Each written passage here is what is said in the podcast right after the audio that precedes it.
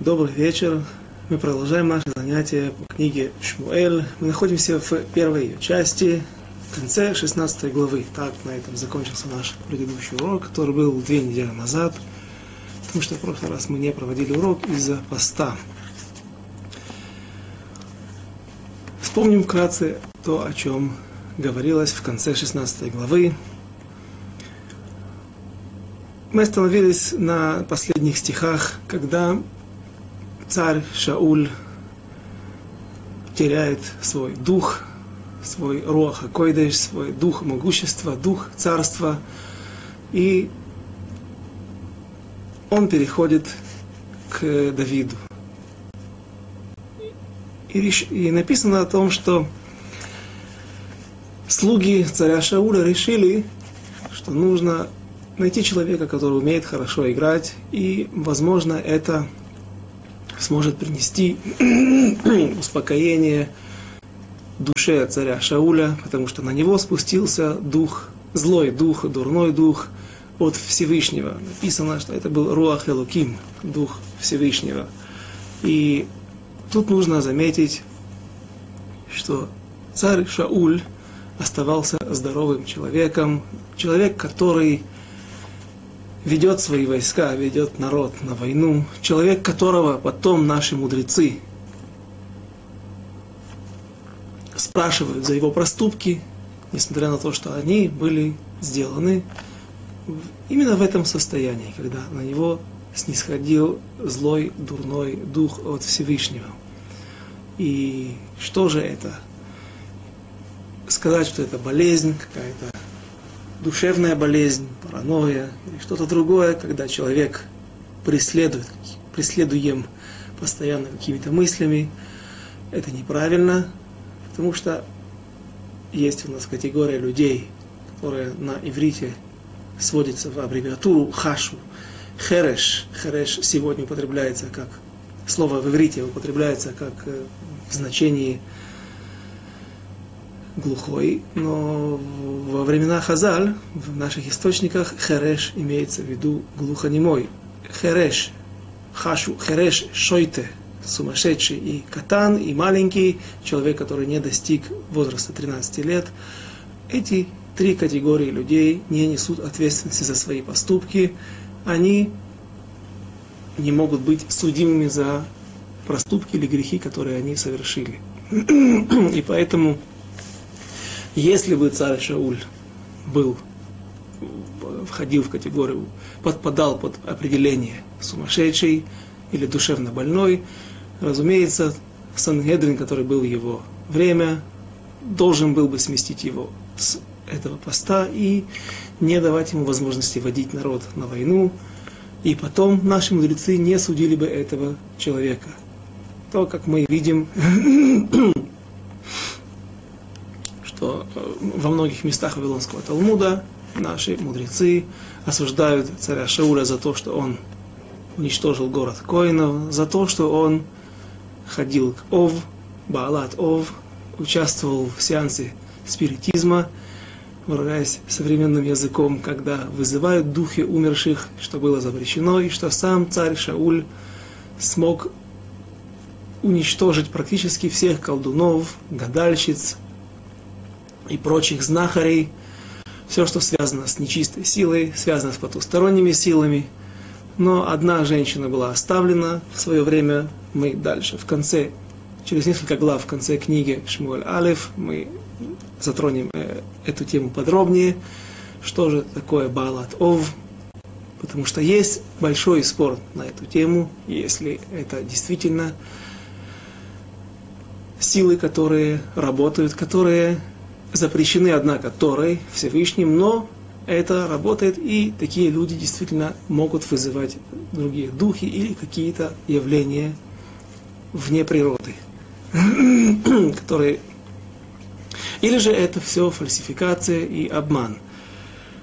Так вот, Шаулю приводит, вменя, э, вменяет в вину много преступлений, которые он совершит кроме тех преступлений, основных преступлений, за которые он был смещен со своего поста.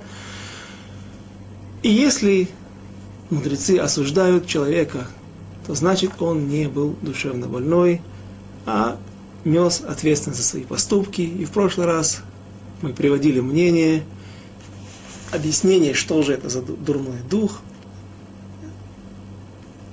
Это та ситуация, когда у человека осложняется, намного отягощается его возможность, его силы противостоять во время того экзамена, когда человек предстает каждый день в десятках, сотнях ситуаций, небольших, маленьких, иногда в ситуациях более сложных, когда он предстает перед выбором, согрешить или нет. И вот эта сила его выбора, сила его возможности противостояния Ецер Ара, дурному началу, эта сила его была ослаблена, и дурной дух, то есть усилился злое начало Ецер-Ара. И, и вот появился человек. И это, э, прочтем 18 стих, в конце 16 главы. Ваян Эхад מהנערים, ויאמר הנה ראיתי בן לישי בית הלחמי, יודע נגן וגיבור חיל ואיש מלחמה ונבון דבר ואיש תואר והשם עמו. И отозвался один из отроков и сказал, кто такой этот отрок, наши мудрецы, на основании традиции, которая была в их руках, говорят, что это та личность, та одиозная личность, которая хорошо нам будет известна. Дальше, к сожалению, это Доега Адуми, глава Санедрина, глава Бейт-Дина, Равинского суда при дворе Шауля, один из величайших мудрецов Торы, но настолько, в той же мере, насколько он был велик в знании Торы, он также был велик в своих испорченных качествах характера. И когда мы читаем этот стих, мы удивляемся, те, кто знает немножко больше, знает наперед о тех проступках, о тех преступлениях, которые он совершит воочию, которые будут описаны черным по белому. Мы привыкли, мы знаем, что этот человек делает только зло. Почему же здесь, на первый взгляд, нам видится его предложение достаточно хорошим и как будто бы он пытается помочь Давиду и хвалит его, восхваляет его перед царем Шаулем. И то подозрение, которое, которое э, привел здесь сейчас я, наши мудрецы, приводят его в Вавилонском Талмуде и говорят о том, что действительно намерения его были злые, как и всегда в соответствии с его поведением, в соответствии с его позицией в жизни. Что же в этих словах плохого? Что же в этих словах против Давида? И отозвался один из отроков и сказал, «Вот видел я у Ишая Бейтлехемского сына, умеющего играть, Юдея человека храброго и воинственного, и смышленного, и красивого, и Господь с ним». То, что произошло во время произнесения этих строк, этих слов, э, наши мудрецы описали в Вавилонском Талмуде, в Масехет Санедрин, в трактате Санедрин, и они говорили так, что когда этот Доек Думи сказал, что вот есть у Бенишая сын, умеющий играть, человек храбрый, храбрый человек, обладающий большими знаниями в Торе. На это говорят наши мудрецы, такая у них традиция, ответил царь Шауль, Бни Йонатан Гамкин, и мой сын Йонатан тоже, и воинственный, умеющий воевать. Здесь можно понять попросту храбрый и воинственный, хороший солдат, хороший воин, но мы знаем, что царь Давид пока что еще не воевал и не выходил на на, на поле боя. Он, правда, уже отличался тем, что он убивал и медведя, и льва, что, возможно, в некоторых ситуациях даже сложнее, чем убить солдата на поле боя. Но, в общем-то, царь Давид пока что еще не является воином и никогда не появляется на полях битвы, потому что от каждой семьи, по-видимому, давался какой-то процент, вот, посылался. Если, это, если была война не обязательная, и мобилизация была не обязательная, а только частичная. Из каждой семьи шли старшие или какой-то процент. Мы это вскоре увидим уже сегодня, без Раташем. И царь Давид, не, Давид еще пока что не ходил на войну.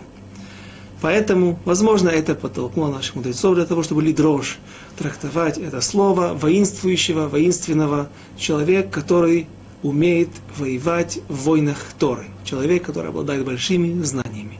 И смышленного, Навон. Навон – человек, который, бина – это как человек, который умеет, умеет, умеет видеть на основании той информации, которая у него есть, он может сделать, прийти к каким-то выводам, прийти к каким-то умозаключениям, увидеть то, что не написано. На основании чего-то увидеть больше, используя это, расширить свою, э, расширить ту информацию, что он знает. Гибор и Шмельхама человек представительный, трактуют мудрецы, знает установить закон. Разумный из одной детали умеет видеть другие, и Всевышний с ним. Так вот, на каждый, на каждый из Торов, на каждый из титулов, который давал ему, Давиду, Доига Адуми, Царь Шауль отвечал, так описывается этот диалог в Вавилонском Талмуде, царь Шауль э, отвечал, Гам Йонатан вне. И также сын мой Йонатан обладает такими качествами, такими свойствами.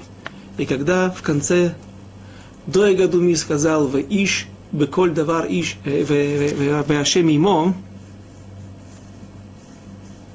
и Господь с ним, тут царь Шауль замолчал. Что значит Господь с ним? Отвечает наши, объясняет наши мудрецы в Илонском Талмуде. Аллаха, закон везде по Давиду. Мы знаем, что в нашей истории всегда были споры, как установить закон.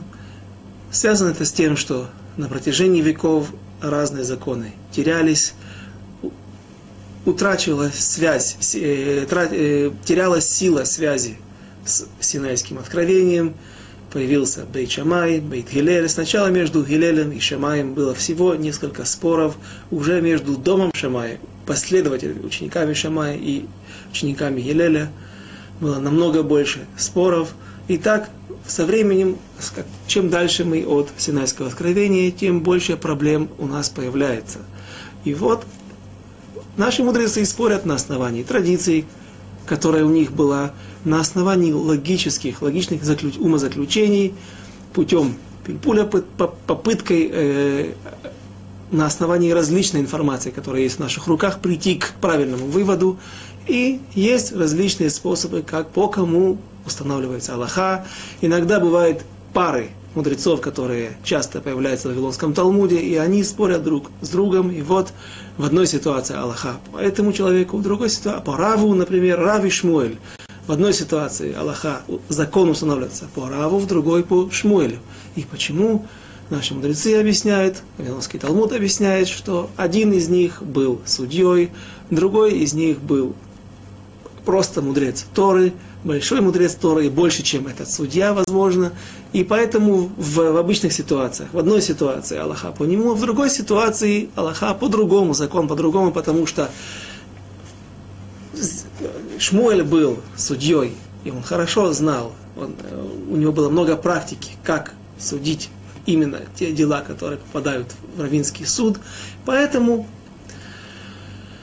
э, наши мудрецы раз, э, разделяют между законами, в какой ситуации когда по кому устанавливается закон.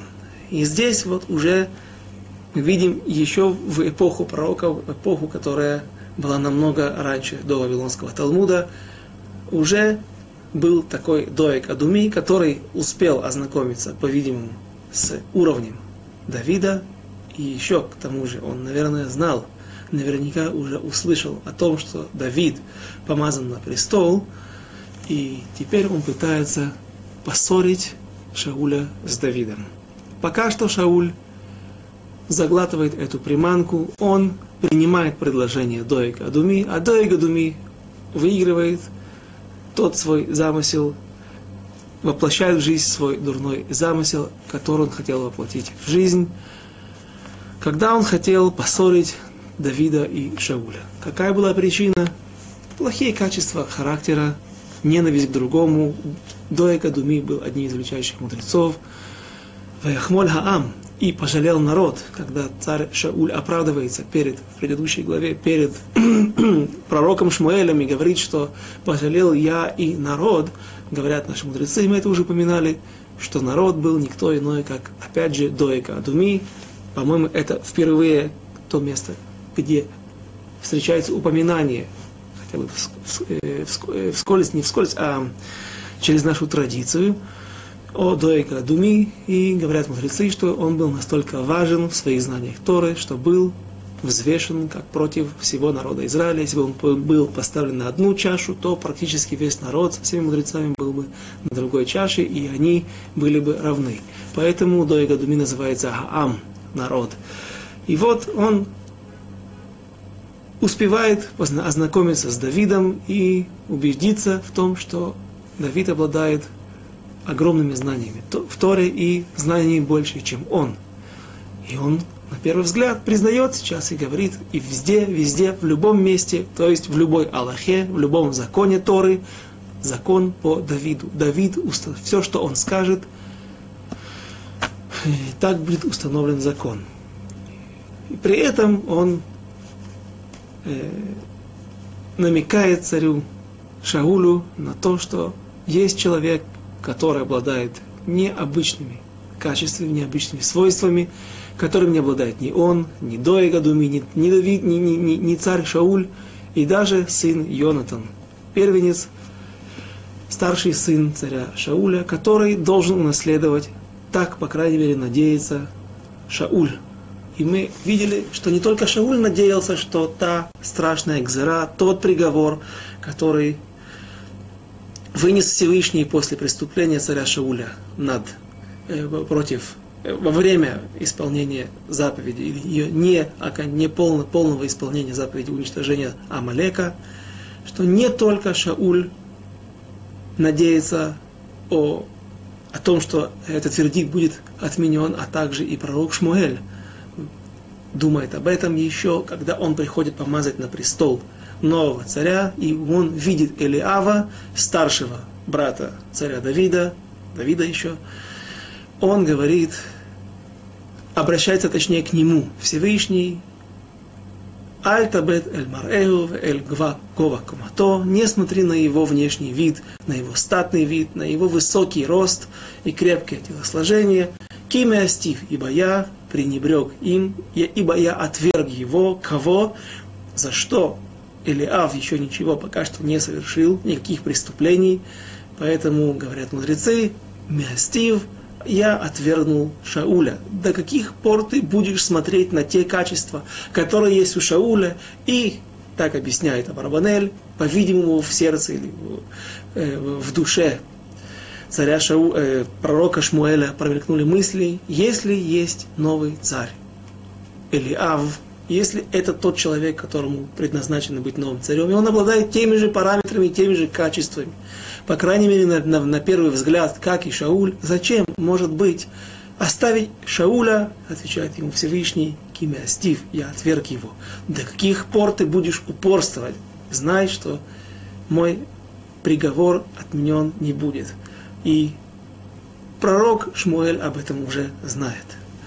Шауль же, возможно, еще надеется на то, что, может быть, Йонатан сможет унаследовать его престол, стать его преемником, и Доика Адуми жестоким поступком душит последние надежды в самом начале их э, развития. Надежды Шауля и говорит «Вашим ему» в каждом месте, в любой Аллахе, Всевышний с ним, с Давидом, то, чего у Йонатана нету. И Шауль понимает, что так, по крайней мере, трактуют наши мудрецы, это не написано открытым текстом, понимает, что это усугубляет его положение, что он не, не сможет остаться царем. И взял и послал Шауль, стих 19. закончим 16 главу. וישלח שאול מלאכים אל ישי, ויאמר שילך אלי את דוד בנך אשר בצאן. И послал Шауль послан, посланников к Ешаю и сказал ему, посылай ко мне Давида, который охраняет твои стада. Вайках, стих следующий, 20. Вайках Ишай Хамор, Лехем, Венод Яин, Угди Изим Эхад, Ваишлах Бия Давид, Бно Эль Шауль. И взял Ишай Хамор и навьючил его, положил на него хлеба и мех вина, и молодого козленка, и послал Давиду, и, э, и, и вложил это в руки Давида, своего сына, и послал к Шаулю. Царь Шауль просит, чтобы ему послали только сына, Давида. Почему Ишай, отец, посылает подарки? Говорит Альших Акадош. Когда постучались в дверь и пришли представители органов царя Шауля, первая мысль, которая была в голове у Ишая, безусловно, что вот, Боже, ой, вей, как говорят евреи, весь мир, что же, что же теперь будет? Наверняка царь Шауль услышал о том, что произошло в Бейтлехеме, о том, что мой сын был помазан на престол, и, разумеется, он не может рассудить и принять это иначе, как суд, как э, бунт против царя, и поэтому он пытается, если его э, опасения будут оправданы, он пытается как-то уладить, как-то умиротворить царя Шауля, посылая подарки. И подобную ситуацию мы хорошо помним из книги Берешит, когда Йосеф находится в Египте, и он пока что еще инкогнито, не открывается своим братьям и посылают, э, за, оставляют у себя Шимона и Беньямина, и тогда Яков говорит, Якова Вину говорит, что вот пойдите к этому человеку и принесите ему какие-то дароприношения, какие-то дары из земли Израиля, может быть, вы найдете милость в его глазах. Тоже также Альших Кадош объясняет и наши, наши два стиха, 19-20, которые мы прочитали сейчас. Стих 21. «Ваявод Давид эль Шауль, ваямод лефанав, ваехавейху меот, ваехилой насе хилав». И, посл... и, пришел Давид к Шаулю, и предстал перед ним, и полюбил его очень, и стал его носителем носителем его килим, его снаряжения, его музыкальных инструментов, так объясняют некоторые мудрецы, потому что сказать, что он стал его оруженосцем, это э, вещь лишняя. Наверняка оруженосцы у царя Шауля были. Кроме того, опять же, вспомним то, что Давид пока что не был человек, который привык ходить на войну, не был военным, он пока что был светским человеком вещь, которую я, мне кажется, не упомянул в конце прошлого занятия. Ваегавейу, кого полюбил. Написано так, и пришел Давид перед Шаулем, и предстал перед ним, и полюбил его. Кто попросту, каждый наверняка скажет, первая мысль, и Шауль полюбил Давида после того, как Давид появился перед ним, он предстает перед ним и находит милость в его глазах. Комментаторы же объясняют, и полюбил царь Давид, полюбил Шауля, и это любовь из Рахманута, Рахмонес. Когда из жалости к человеку, когда два царя предстают один перед другим, и один пока что еще не знает, почему и кому перешла та, перешел тот дух от Всевышнего, Руаха Койдыш, а другой, Давид, царь в потенциале, он знает, что последние дни доживает Шауль на этом свете. И поэтому, когда он увидел, что произошло, что, в кого превратился тот царь, который был Гаво Миколь Хам Мишикво Мала, выше всего народа на голову, не только в физическом плане, а также и в духовном, и поэтому он относится с жалостью к царю Шаулю и пытается своими мелодиями, своими, своими действиями хоть как-то сдобрить, усластить последние, улучшить, смягчить последние дни Шауля. Ваишлах Шауль Эль Ишай, стих 22, и послал Шауль к Ишаю, Леймор, сказав ему, «Я модна Давид Лефанай, Кима Цахен Бейнай». А вот теперь видно следующий стих, что и послал Шауль к Ишаю, сказав, что вот он нашел милость в моих глазах, Давид, и пусть он останется передо мной. Если он полюбил его, Шауль полюбил Давида, то тогда получается, что следующий стих, этот стих, который мы сейчас прочитали, он лишний. Дважды повторяется то, тот факт, что Шауль полюбил Давида. Поэтому еще мы из следующего стиха, из 22 мы видим доказательство того объяснения, кто кого полюбил, а именно Давид Шауля. И полюбил, а смело э, жа, э, смотрел на него с жалостью и пытался всячески ему помочь в его беде стих 23, «Вая бьет руах элаким эль Шауль». И когда бывал, бывало снисходил злой дух на Шауля, в элаках Давид это кинор, и брал Давид. Струнный инструмент, кинор это не скрипка, а сегодня часто на, на книжках Таилим э, основное произведение царя Давида рисует скрипку со смычком, э, ну, почти как у Страдивари, так это неправильно. Скрипка была кинор – это струнный инструмент. Сколько струн, я не пытался выяснить, меньше восьми. Потому что восьмая струна, так пишет царь Давид в своих Таилим, в Мизморим, Мизморы Таилим.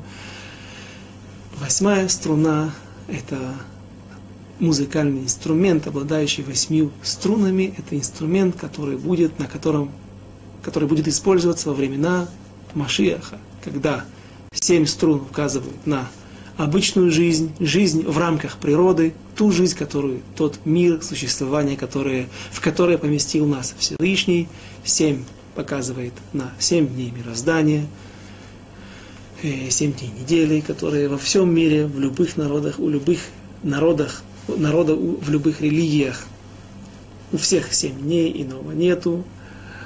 Э, семь указывает на мир, на север, юг, запад, восток, верх, низ и середина. Центр, в котором, откуда все произошло. А вот восьмиструнная арфа, или музыкальный струнный инструмент, он будет указывать на существование, на начало прихода дней вне природы. Когда будет Машиах, будет все вне природы. И вот он играл на скрипке, винигенбе, на арфе, или на струнном инструменте, винигенбе ядо, руах лиш лешауль, ветовло, весара мялав, руах гараа. И он играл, и это помогало, чтобы у от царя Шауля ушел злой дух. И теперь 17 глава, Байзрат Ашем, те события, которые предшествовали поединку царя Давида.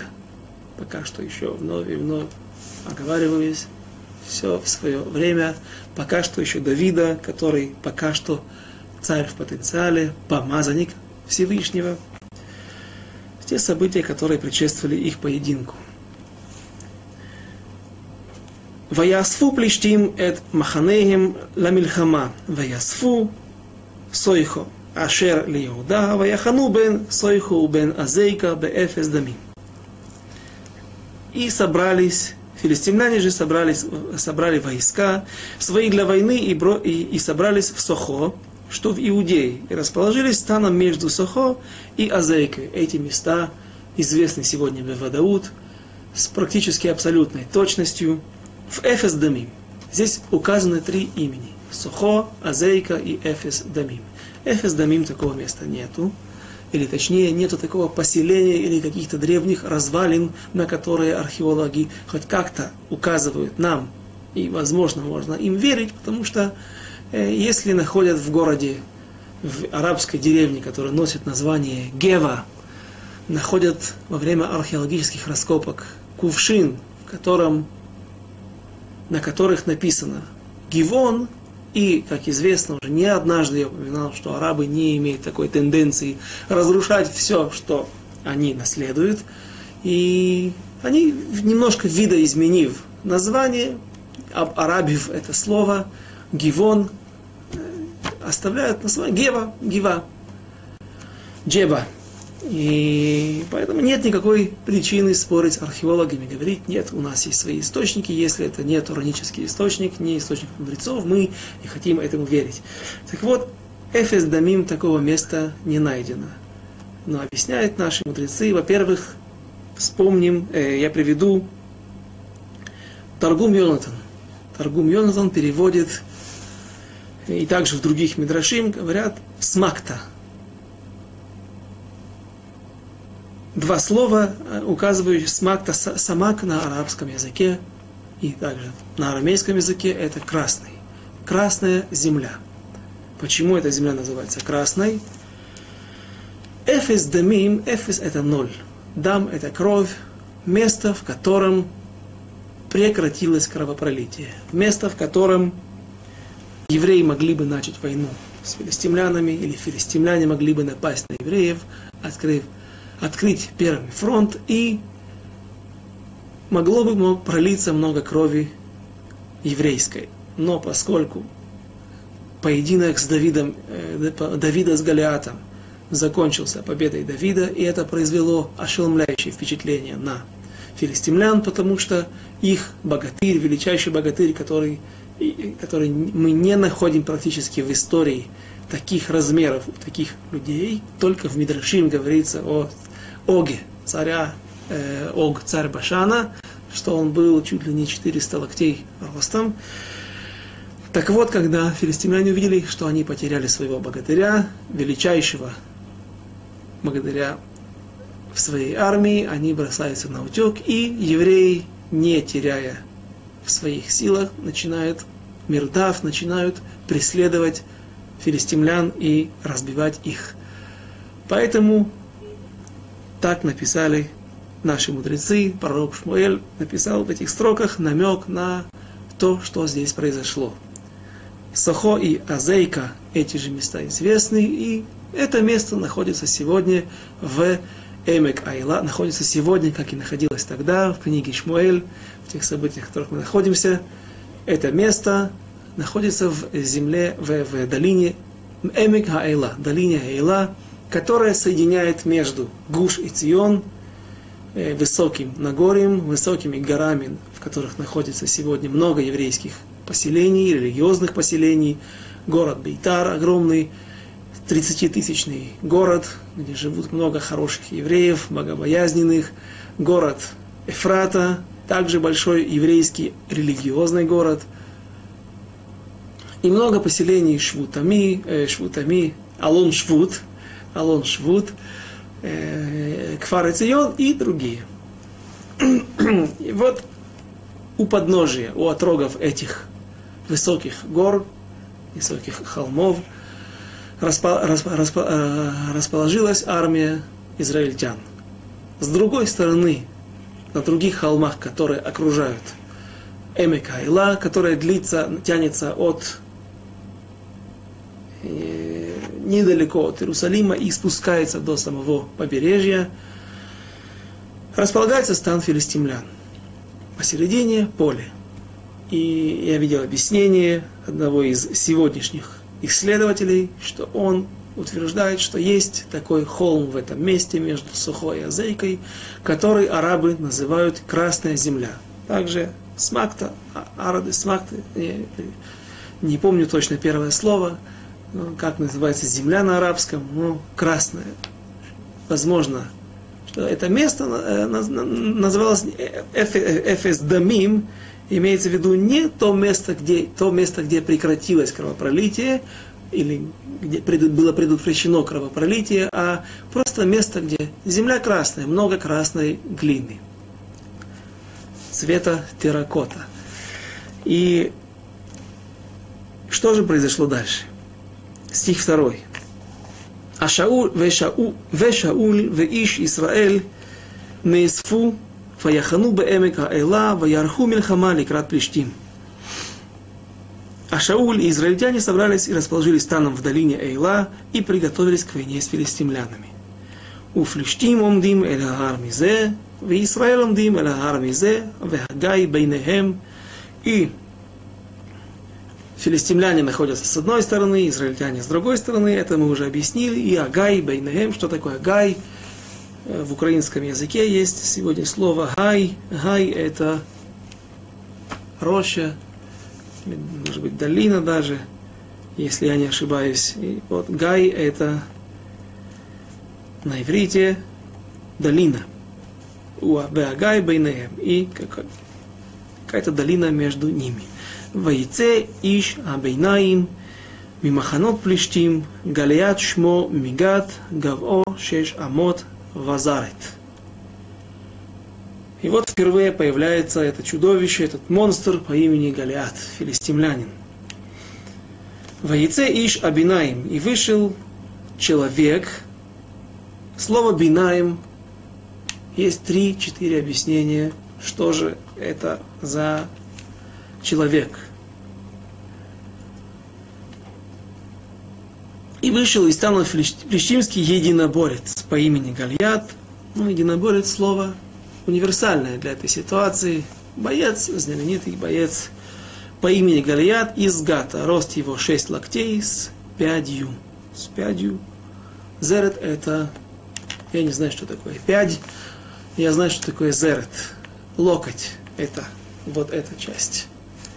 Тело, часть руки, ама от крайне, а самого большого, от центрального пальца, который также называется ама, потому что он является крайней габаритной точкой в руке человека, и до самого локтя это расстояние. Возьмем в среднем есть несколько амод, амод, в которых есть 5 кулаков, есть амод, в которых 6 кулаков, есть строительная ама, строительный локоть, есть обычный локоть. В среднем возьмем 50 сантиметров, так нам будет удобно. Есть мнение, что это 60 сантиметров, разумеется, э, как всегда, есть во всем много мнений и споров. Возьмем обычный для удобства 50 сантиметров. И зерет. Что такое зерет? Зерет это мизинец. Название мизинца. Но э, какая, какой же это нам э, объясняет размер? Вот эта вот часть, если мы сделаем вот таким образом, э, будем мерять, делать такой шаг, то расстояние между большим пальцем, агудалем и Зеретом, мизинцем, это и является собой мизинец, ту меру. То есть получается, что, сколько это, 20 сантиметров. Получается, что этот монстр был, по крайней мере, высотой 3,20. Попросту больше, потому что, ну, неважно. И, и он выходил каждый день к рядам, к полкам той линии, на которой расположились войска Израиля, и призывал их, чтобы израильтяне послали к нему какого-то человека, который сразится с ним. Прочтем это дальше в следующих строках. И... Нет, пожалуй, остановимся на этом стихе. Я обещал, что приведу несколько значений слова бинаим. Бинаим говорит один мудрец из, из, из, из Талмуда, из Мидраша, Мидраш Шмуэль описывает это, а бинаим, слово бинаим можно здесь заметить корень от слова биньян, ливнот, биньян. Человек, который человек, который сложен просто великолепно. Человек, гора, человек, которого лучше нельзя представить для единоборства, для боев. И Жабинаим есть мнение, что он был Бинаим, Бинаим это между, между средний, что у него было четыре брата, три и еще три брата, их всего было четверо. И он был средним, не самым большим из всех братьев. Э, это упоминается в книге Шмуэль Бет, в 25 главе.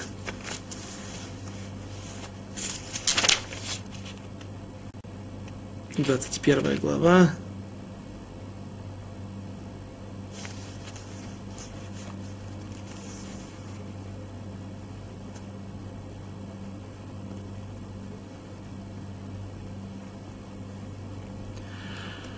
И выступил Давид, рабы его, э, извините, э, Шмуэль Бет, второй, вторая книга Шмуэля, 21 глава, 15 стих. «И была еще война у филистимлян с Израилем, и вступил Давид, рабы, выступил Давид, рабы его с ним, и сражались с филистимлянами.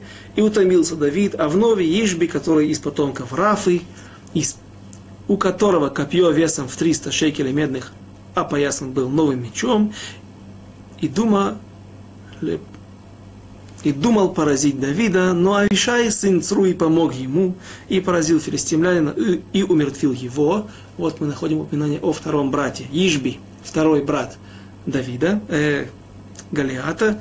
Тогда люди Давида поклялись ему, сказали, не выйдешь ты больше с нами на войну, и так далее. И было, 18 стих позже, еще сражение с филистимлянами в Гове. Тогда Сибхай Хушат хушатянин поразил Сафа, который был из потомков Рафы. Рафа это мать или бабушка вот этих вот монстров. Четырех братьев. Галиат, Ишби, Рафа. Еще было сражение с филистимлянами в Гове и поразил Эльханан, сын Яарей, Оргим, Бейтлехемского Галията, Гатиянина, у которого древко копье было как ткацкий навой. Так вот, здесь в этих стихах на первый взгляд описано, э, есть имя Голиата, который из Гата. С другой стороны, тот, кто его поразил, это не Давид. Написано, что был Эльханан, сын Ярой Оргим. Почему?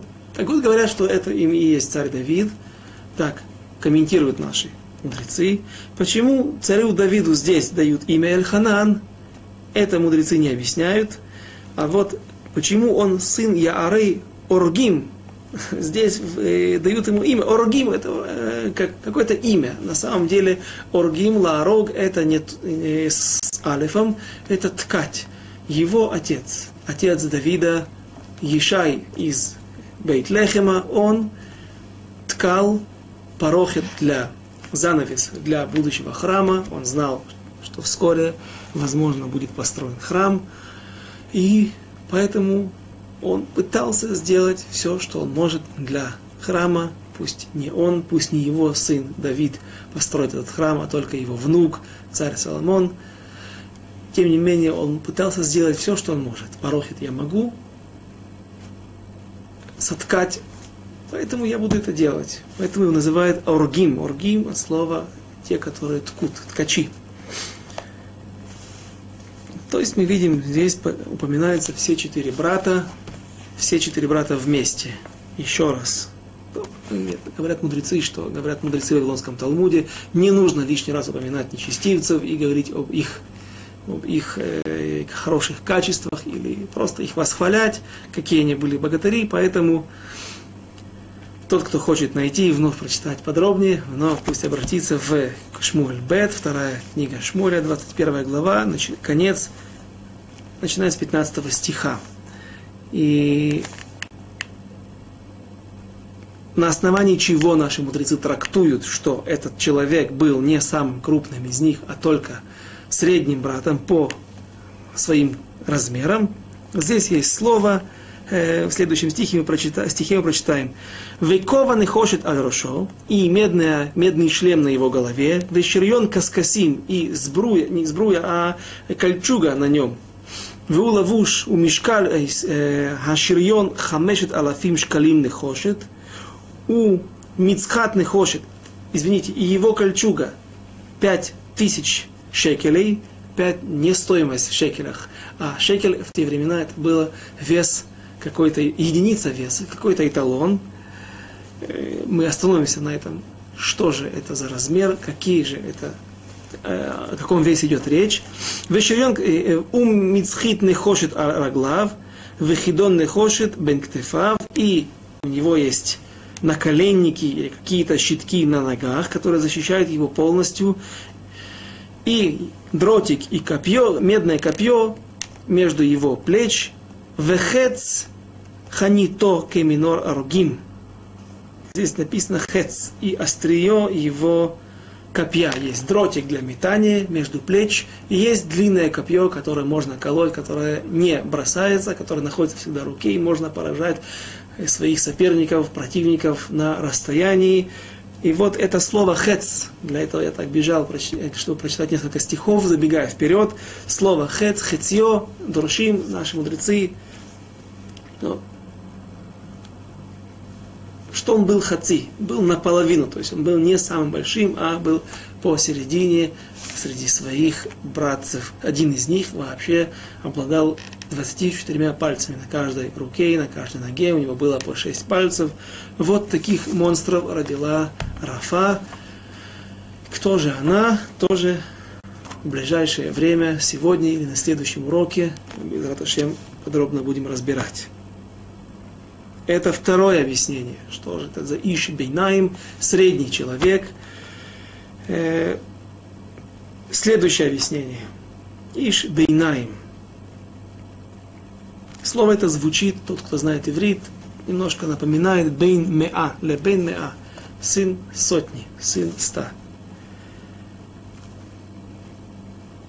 Кто была мама или бабушка этого человека? Этого филистимлянина Голиата. Наша традиция говорит, что его мамой или бабушкой, по разным мнениям, была Орпа. Никто иной, как та сестра Гиса, Рут Моавитянки, которая, Рут Моавитянка, да, Моавия, приобщилась к народу Израиля, решила войти под крылья Шхины, под крылья Всевышнего и под крылья Его святости и приобщиться к народу Израиля. Ее же сестра, которая была, у которой были такие намерения в начале, и она проронила несколько слез, и она поцеловала свою свекровь, и она сделала 40 шагов, 40 шагов она шла за свекровью в сторону земли Израиля, в сторону народа Израиля, в сторону святости, Торы, и после этого дурное начало побороло в ней ее намерение, и она решила вернуться к своему народу. И вот, когда она возвращалась обратно, так говорят наши мудрецы, так говорит наша традиция, э, она пришла, вступила, встретилась с группой, с отрядом в количестве ста солдат филистимлян и вступила с ними всеми в связь. Так близка она была для того, чтобы от того, чтобы приблизиться к святости, и когда она поворачивает и в, решает выбрать другой путь, говорят наши мудрецы, если человек хочет идти к святости, идти в хорошем направлении, делать хорошие дела, то ему помогают с небес. Если же он решает выбрать другое направление, другой вектор – то ему не помогают идти к плохому, но ему не мешают. И вот эта Орпа, это Рафа, как ее называют уже здесь, мать или бабушка Галиата и его братьев, она поворачивает, от чего ее назвали Орпа, потому что она, Орев это затылок, она показывает затылок святости, показывает затылок своей свекрови и отворачивается от Всевышнего и уходит, выбирает другой путь, выбирает путь тумы, путь нечистоты и те силы, которые, те силы, которые боролись в ней, те силы, те хорошие силы, которые толкали ее плакать и идти 40 шагов за своей свекровью, они остаются невостребованными. И они начинают прорываться в другую сторону и подталкивают ее к страшнейшему преступлению, к полнейшему эфкеру, полнейшему распутству и безнравственности, когда она вступает в связь, так говорят мудрецы, с сотней филистимлян и собакой. И вот от нее и от, э, от этой связи, от этой связи или от этой связи родилась, скажем, ее дочка, а от нее произошли потом четыре сына, потому что слишком большое, э, например, царь Давид не был сыном, прямым сыном. Рут Мавитянки, а был правнуком, И поэтому очень сложно установить хронологический порядок, как же так получилось, что сын Орпы, молодой, стоит здесь спустя э, несколько поколений. Поэтому объясняют, что эта бабушка, возможно, была, но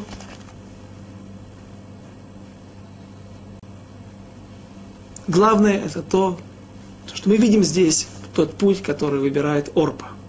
Почему ее называют Рафа? Рафа это рифта, это пшеница. То, как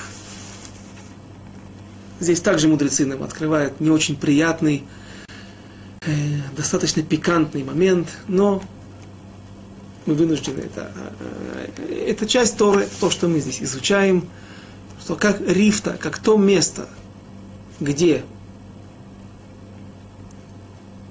Молотят пшеницу, рифта это пшеница, когда отделяют какие-то плоды от плевел, от его шелухи, как, как, каким, каким образом это делается? В старые древние времена, привязывали к корове или к коню или к ослу тяжелое бревно и пускали его на злаковые. И бревно это давило и мололо, не перемалывало, а давило на колоски, и таким образом происходило отделение зерен от шелухи, от его стеблей и плевел.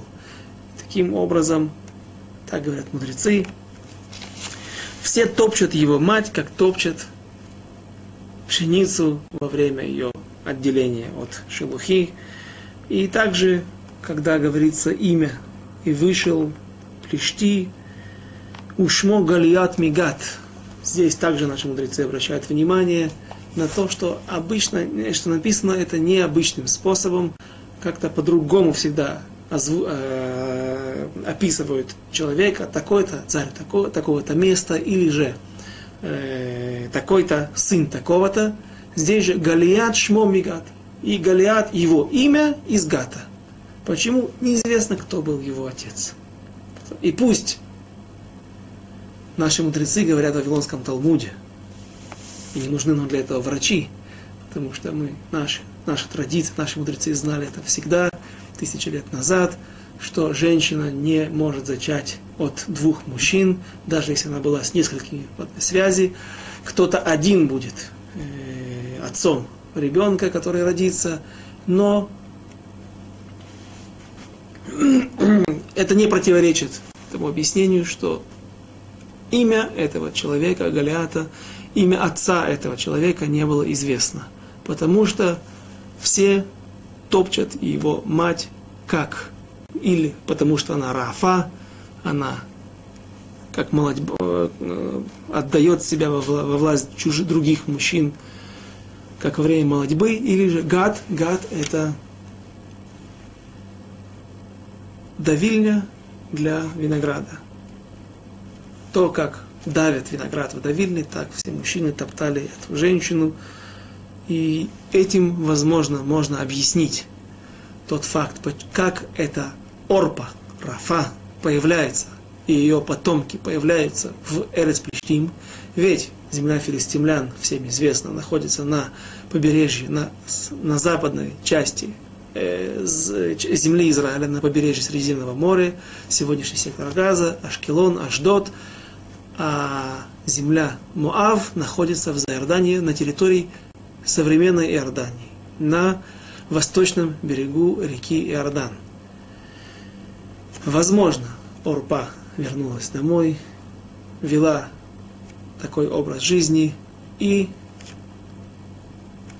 не нашла милости в глазах своих соотечественников, поэтому она ушла в другие места. Э, возможно, потому что в земле филистимлян распущенность была более принято, и смотрели на это не так косо, как в земле Моав. И это намек на это из, мы можем увидеть из слов Галиата, которые мы, возможно, успеем сегодня процитировать. То, что нам пишет Таргум, Таргум Рабейну Йонатан, э, э, Раби Йонатан бен Узиэль. Э, из его слов, из слов Галиата, которые он здесь приводит – из его речи и выступления каждый день мы видим, что по-видимому, в земле филистимлян была демократия. Но все подробно обо всем по порядку. Мы успели прочитать его снаряжение, его обмундирование Голиата. Пять тысяч шекелей. Такая была его кольчуга. В современных раскопках археологи не находят в земле Израиля кольца или эти чешуйки, из которых была сделана кольчуга, бронежилет тех времен, не от 10 до 12 грамм. Это средний вес шекеля. Что такое это шекель? Что такое шекель? Это есть мнение 7 грамм, есть, 7, 4, есть мнение 14 грамм, вавилонский шекель. Но э, возьмем, если возьмем самый большой 12, 12 грамм, те чешуйки, которые находили здесь во время археологических раскопок в земле Израиля, получается, что вес этой, этого, э, этой кольчуги, этого бронежилета тех времен был 60 килограмм. Теперь наши мудрецы говорят, что слово хец, почему половину, э, трактует, что у Голиата здесь не приводится все его оснащение, все его обмундирование военное, вся его э, оборона, которой он, э, вся та защита, которой он был защищен против нападения врагов, а только половину, потому что нельзя восхвалять нечестивцев и даже если это только его обмундирование, только его снаряжение – и этого достаточно для того, чтобы мы пришли в восторг или в изумление от тех, того веса, который он нес на себе. Добавьте до этого медный шлем, копье, э, наколенники и прочее, прочая защита. И поэтому говорят наши мудрецы в Вавилонском Талмуде, что здесь приводится только половина, чтобы уменьшить его восхваление, его славу, и тем самым получается, что если мы возьмем 60 килограмм этой кольчуги, мы нужны то, то, что, что здесь написано, только половина, стало быть, его кольчуга, его бронежилет был 120 килограмм. Вот такой человек, который э, сегодня в армии израильской есть металлокерамические бронежилеты, которые весят 25 килограмм. 120 килограмм нес на себе этот человек, получеловек, полуживотное, иначе нельзя сказать. И вот с кем должен был сразиться Давид. И также объясняют мудрецы, так а зачем же перевели половину? Ну так не упоминай вообще ни, ни, ни, ни, ни, ни сколько веса этого человека. Говорят для того, чтобы все-таки показать, какая, э, восхвалить немножко Давида. Какого человека он смог поразить, и Безрат Ашем, наверное, э, об этом в следующий раз. И теперь мы подходим, мы остановимся на восьмом стихе. И Безрат Ашем, с Божьей помощью на следующем занятии мы рассмотрим то поношение, которое делал, которое провозглашал Калиат, какие были его каванот – мысли, с какой позиции, на какой позиции он стоял, как вел себя народ Израиля и непонимание народа Израиля, ответственности, непонимание всей той ответственности, которая несет, э, лежит на них, и ту точку, с которой, ту позицию, на которой стоит царь Давид, из которой он подходит к поединку. Все, без об этом, обо всем на следующем занятии. До свидания.